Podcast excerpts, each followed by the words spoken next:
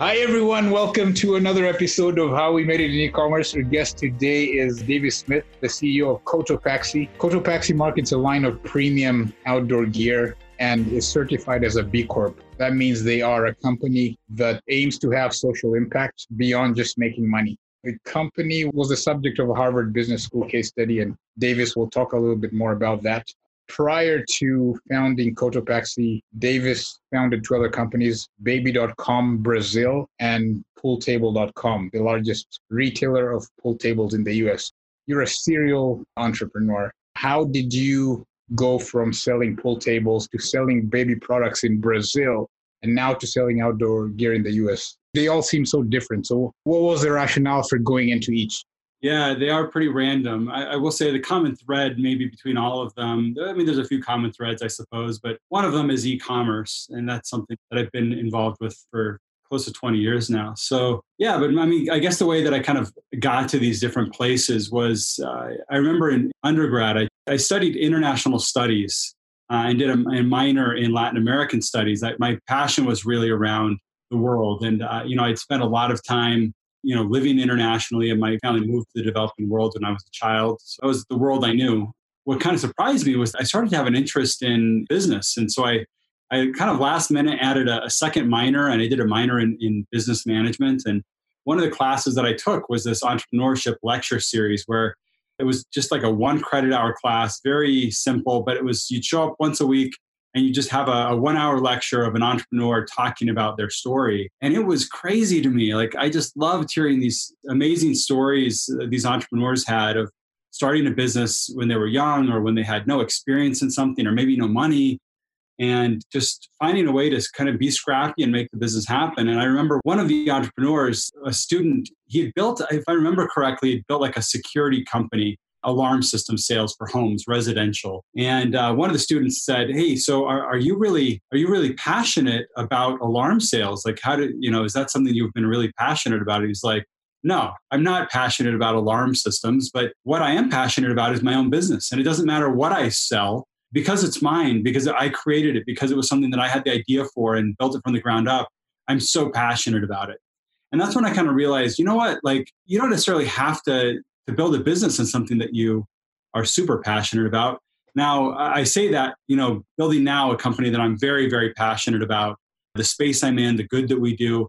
And I will say there is a difference. I, I feel so engaged with what I'm doing now because of those passions. But I was pretty passionate about my last two businesses, even though they really weren't things. I wasn't passionate about pool tables. I wasn't necessarily passionate about baby diapers, but they were great experiences for me.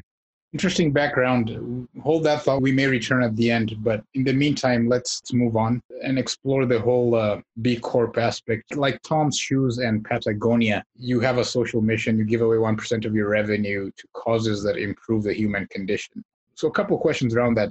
Does it help attract customers, just having them know that you, you have a social mission beyond just making money? And then the other part to that is, do you not care whether it helps you get more customers? You're going to do good anyway because you believe in it. And then what do your investors think about this?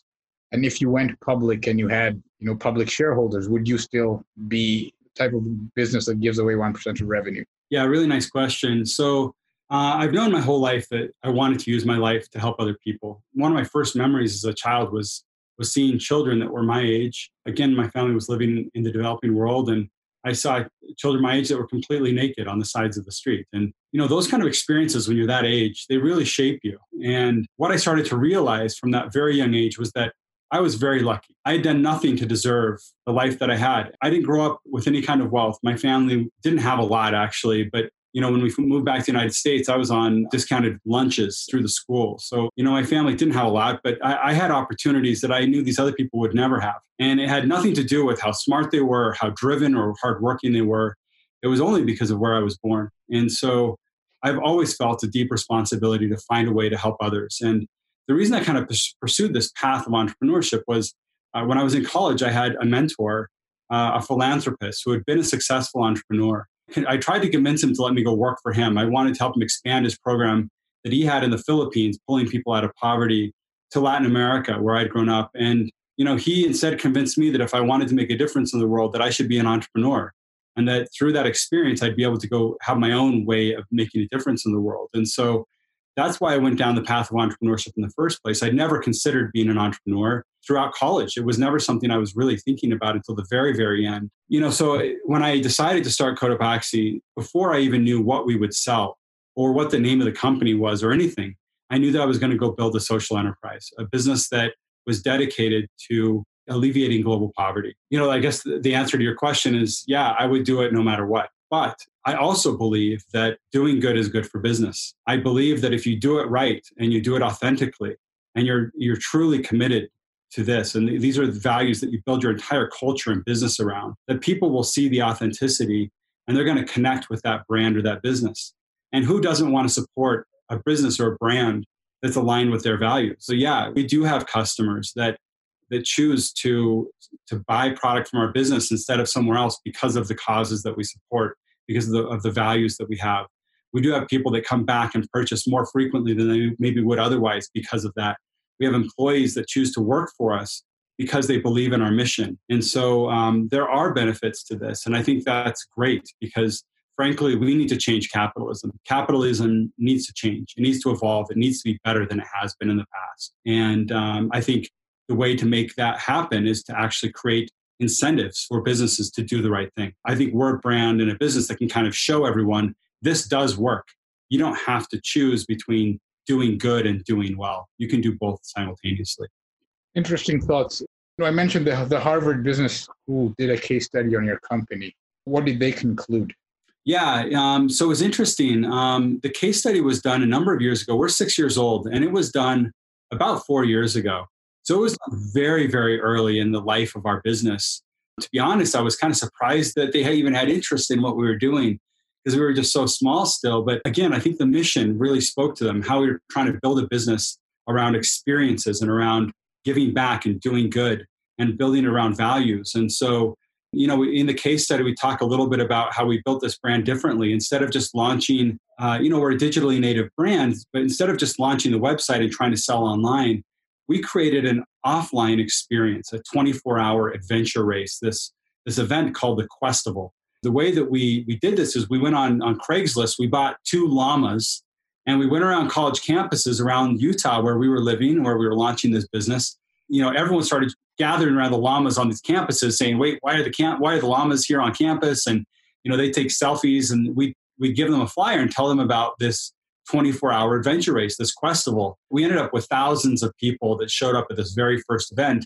So the day that we turned on our website, we had thousands of people gathered around. They were completing challenges of giving service in the community, adventuring in the outdoors, hiking, camping. And every person that did the event got one of our backpacks as part of the registration. And then they were taking pictures. We had thirty thousand social media posts of people uh, in twenty-four hours of, of our launch, of people using our gear, living the brand values. And so the case study really kind of focused on this idea of, of building a, a digital brand, but using an offline experience to build the brand. And then at the same time, having this deep-rooted social mission attached to the brand. And so it was a fun case study. And frankly, I mean, I'd love, we should do a follow-on. I mean, I, I, we have so much more to talk about now than we did then. Interesting. So let's delve a little more into, you know, you're a digitally native brand, but you also have an offline presence. And now, according to the Wall Street Journal, you're launching some physical stores. But at the same time, so many physical retailers are closing down. The Macy's, the JCPenney's, the Circuit Cities. And so maybe talk about why you're doing this as a digitally native brand. And then in general, what are the conditions under which physical stores are viable? Is it selling a proprietary product like you and Casper and Warby Parker versus general merchandise? Or what is it in, in this age as we transition from offline to e-commerce that makes physical locations still viable? Yeah. So the reason that I believe in this is because I've actually, I've had experience doing it. So in two thousand four, uh, sixteen years ago, I started building Pool Tables dot com, which you mentioned earlier. We were a digitally native brand. We started by selling online only, and then eventually we opened up retail stores around the country. And what we saw was that anywhere that we opened up a, a physical retail store, e-commerce sales boomed. People, they they were exposed to the brand. Customer acquisition costs online became cheaper in those markets.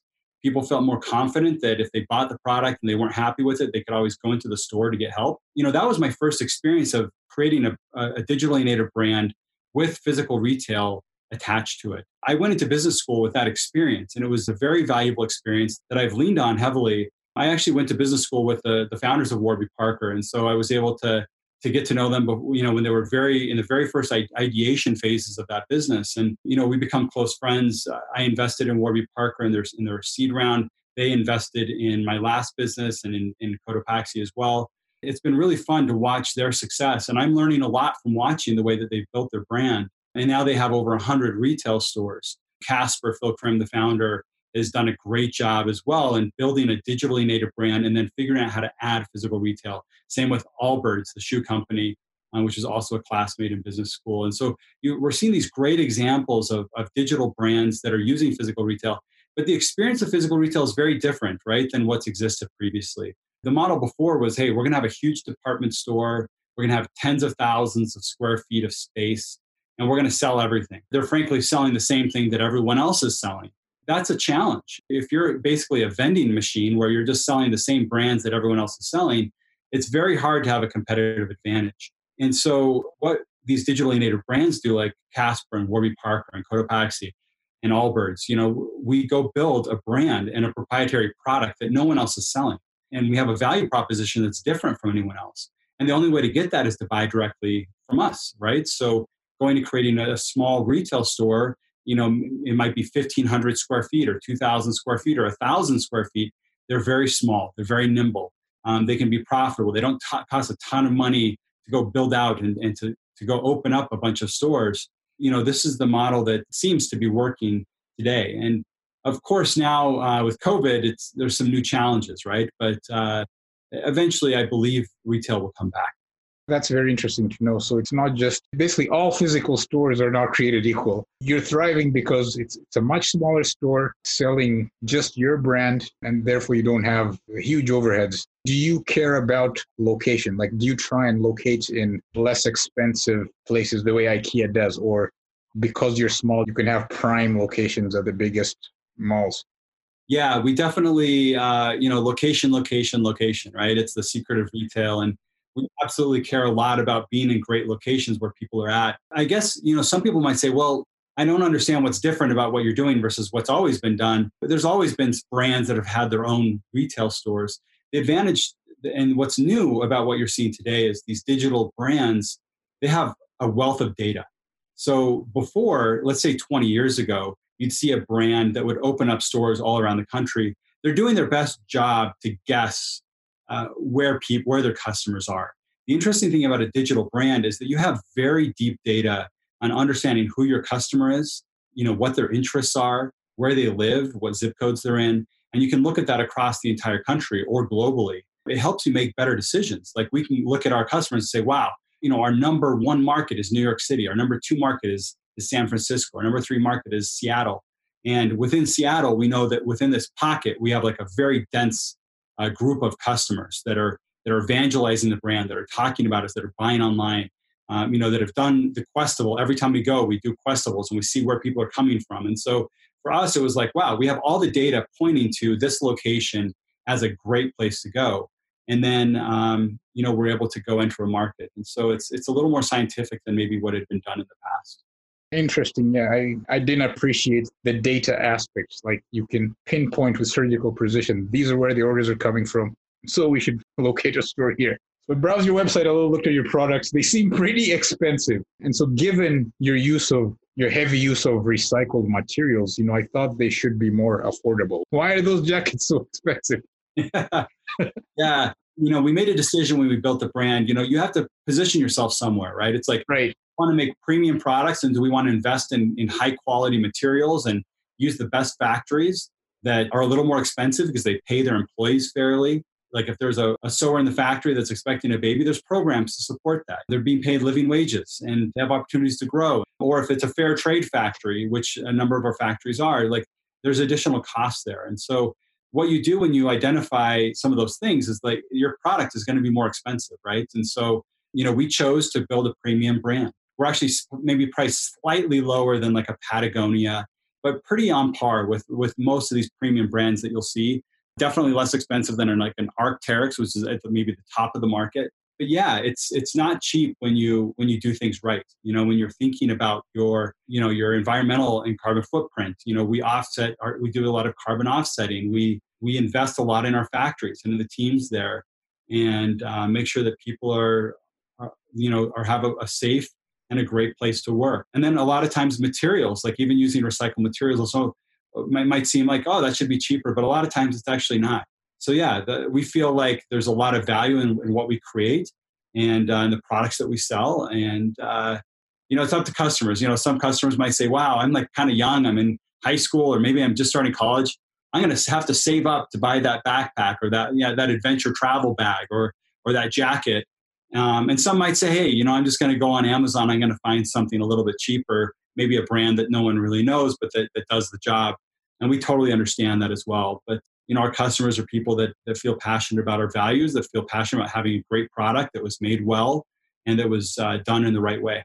I see. Interesting points you mentioned. So would you say that to be a socially conscious brand, a B Corp that gives back, that doesn't use slave labor, that engages in fair trade and pays farmers well, would you say that you have to build a premium brand and command premium prices to do that kind of thing? I look at Patagonia, Tom's shoes. Their products are also pretty expensive. So if I want to create a product for the masses, is it not possible to be a social impact company as well? I don't think you have to be a premium brand. I can think of a number of great examples of brands that are offering products at very fair prices. For example, Warby Parker, right? So I'm wearing a pair of Warby Parkers now. These are ninety-five dollars. You know, one of the reasons Neil and Dave started Warby Parker was one of them had this experience where they They realize, like, I'm paying as much for my glasses as I, as I pay for an iPhone. Like, there's not that much technology in these glasses compared to an iPhone. Why are glasses so expensive? And they went and disrupted, you know, the, the traditional supply chain and sold direct to consumer. And so all of a sudden, their their product is a lot less expensive than what you pay somewhere else.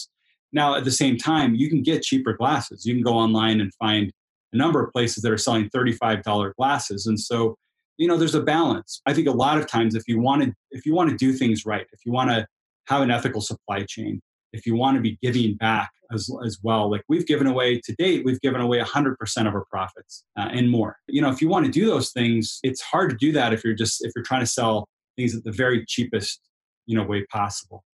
I see. Let's talk more about the business. How many customers do you have today? How often do they buy?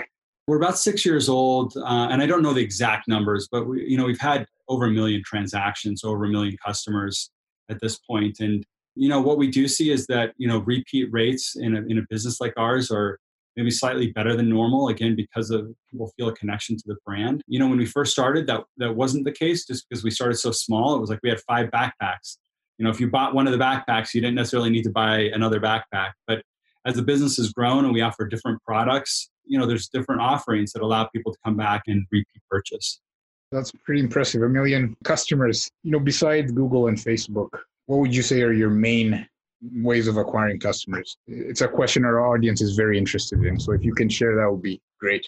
Instagram and Facebook are two of our biggest drivers of revenue.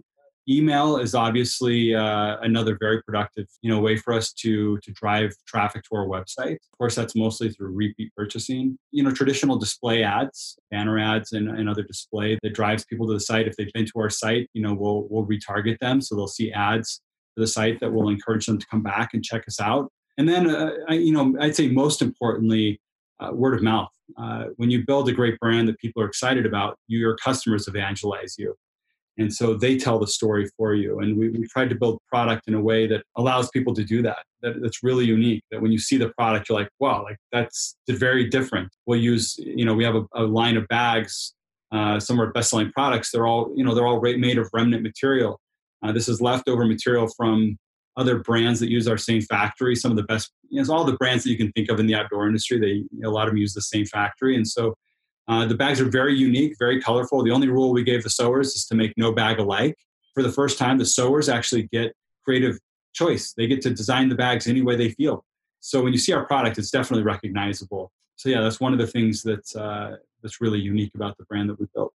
So obviously your customers are more engaged because they share your values and they tell your story, are you able to track their impact on customer acquisition? Like, for example, do you give your customers codes to refer friends? And then are you able to track how many new customers each customer brought and that sort of thing? Are you able to quantify the whole referral aspect? To some degree. We do have a refer a friend program where you can get, you know, if you're a customer and you refer a friend that buys, they get a credit and you get a credit. So we can track that. You know, a lot of word of mouth is not something that you, that you can necessarily track. But one of the ways we can do that is just by seeing organic traffic to the website. You know, as we see organic traffic growing as a percentage of sales, we know that that's happening because of word of mouth, right? So um, as the brand has grown, you know, one of the things that, that's driven a lot of e-commerce traffic uh, organically has actually been building an, omni, an omnichannel brand. So having our product in R E I stores and, you know, six hundred other retailers, people are starting to discover the brand at their favorite retail store. They go to R E I to go buy something and they discover the brand. Then they'll go to our website. And so um, that's been another way that we've been able to drive organic, unpaid traffic. Interesting. How much do you invest in content, publishing content out there, telling stories about your brand? Is that something you do a lot? Not. Yeah, we do that. We do that to some degree. You know, we have um, a lot of it is user-generated content, right? So Uh, it's content that, you, that users are generating and sharing on, on social media. But we also do some of our own. We have, you know, we've had for a number of years a, a team that we've built out that, that tells stories. And some of that includes, you know, someone that will go and travel to our factories and travel to our social impact partners around the world and take pictures and, and write stories around the impact that we're having or about the factory itself and kind of tell the stories of maybe some of the sewers in that factory. And so we do invest in that, but a lot of the content that we have is is user-generated as opposed to us generating it just ourselves. I see. So that's definitely a, a competitive advantage because it's free for you. Yeah. And it's others saying you're good rather than you touting your own horn. So yeah. Always good when that happens. What would you say are the main challenges in your business today?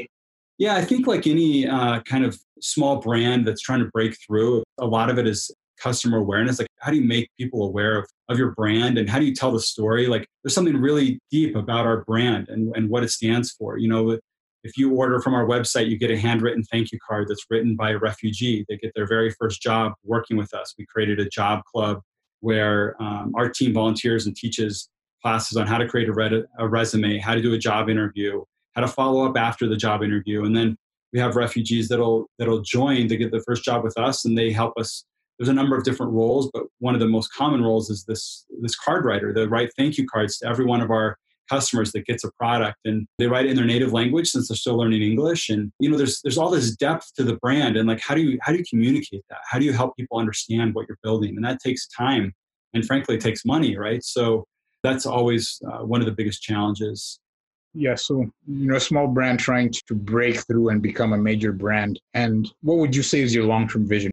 Do you envision yourself becoming a public company? Do you see yourself selling to someone like Nike? What's the long-term vision?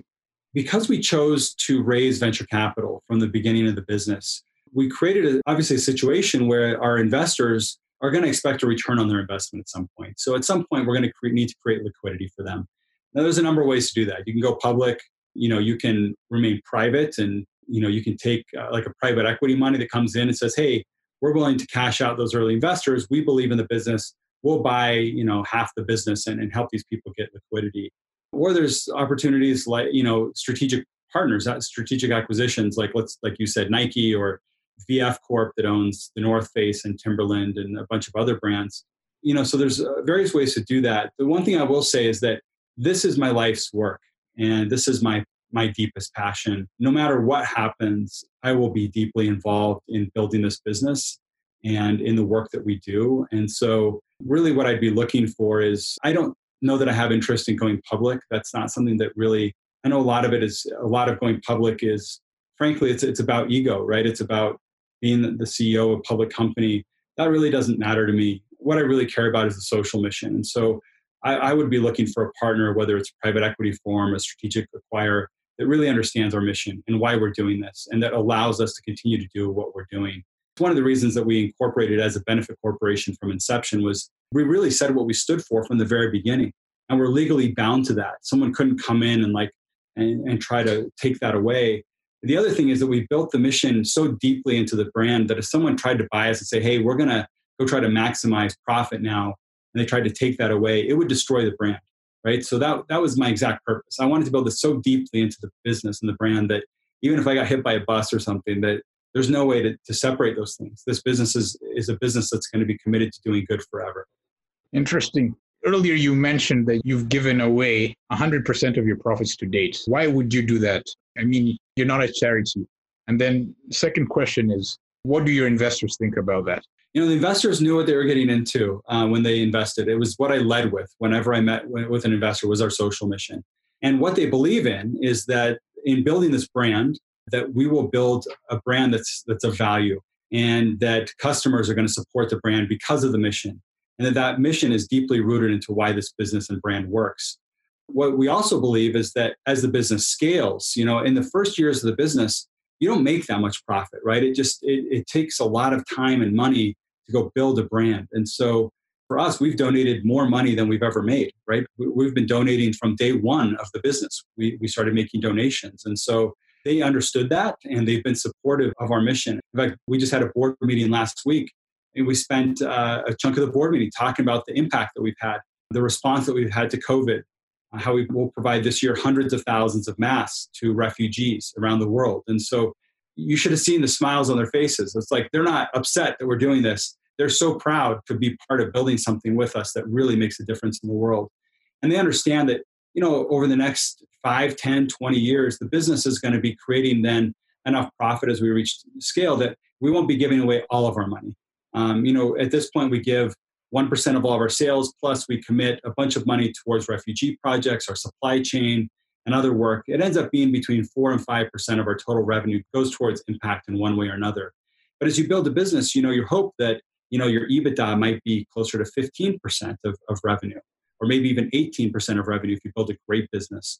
And so if we're at fifteen percent of revenue and we're giving away five percent, you know, that, that leaves some money for investors to make money, for the business to continue to, to have profits, to continue their growth uh, versus just having to raise venture capital and go public. So um, there's a, this model does work. Got it. Another fascinating thing you mentioned is this whole uh, Questival. You, you bought two llamas and you took them around college campuses and you generated a lot of buzz for the brand and got people engaged. And I'm always very intrigued by those type of things. I think it's an instance of what uh, Seth Godin calls the purple cow. You do something outrageous like that and, uh, you know, get people involved. But for every successful one, there are a string of failed ones. And it's very hard to engineer those type of things consistently to work. So I'm curious, how did you go about developing your concept? Did you try a bunch of different ones that failed to get the one that didn't work? Can you talk a little bit about that? Yeah, I mean, I, I will say that uh, for every success you hear about in a company, they've had many, many failures, right? So, you know, throughout my my entrepreneurial journey, I've tried many things that haven't worked. Uh, a few ideas that I that I dabbled in that didn't get traction, um, and even within a, a company like Cotopaxi, we've tried plenty of things that didn't work. You know, we in the early days we used Kickstarter and and Indiegogo, these crowdfunding platforms, to launch some product. And we probably tried maybe a dozen different products. And, you know, we had a one that went over a million dollars. We had another one that was like seven hundred thousand dollars. And we had a few that like we launched and within twenty-four hours, nah, within like three hours, we knew it was like fail. Like this product is not going to work. No traction, no product market fit. It was surprising because there were some times where we thought we felt so confident that what we developed, like this product would be a winner. And then sometimes it wouldn't be. And so, yeah, there's a lot of a lot of trial by error in, you know, in these in these startups. Got it. And so in closing, I'll ask the two questions that we ask every guest. So the first is, who are two C E Os or entrepreneurs from the e-commerce age that you admire? And briefly tell us why. One of them is a, a guy named Jeremy Andrus. He is the C E O of a business called Traeger. Traeger is a, they do these barbecue smoker grills. He's just a, a brilliant entrepreneur. He's a friend. He's here in Salt Lake. He's on my board. And uh, he was an early investor in our business. And he'd previously been the C E O of Skullcandy, the headphone company. What I love about Jeremy is uh, his humility. You know, he's built some very big businesses. He took Skullcandy public. You know, Traeger is, uh, you know, it's a billion dollar company.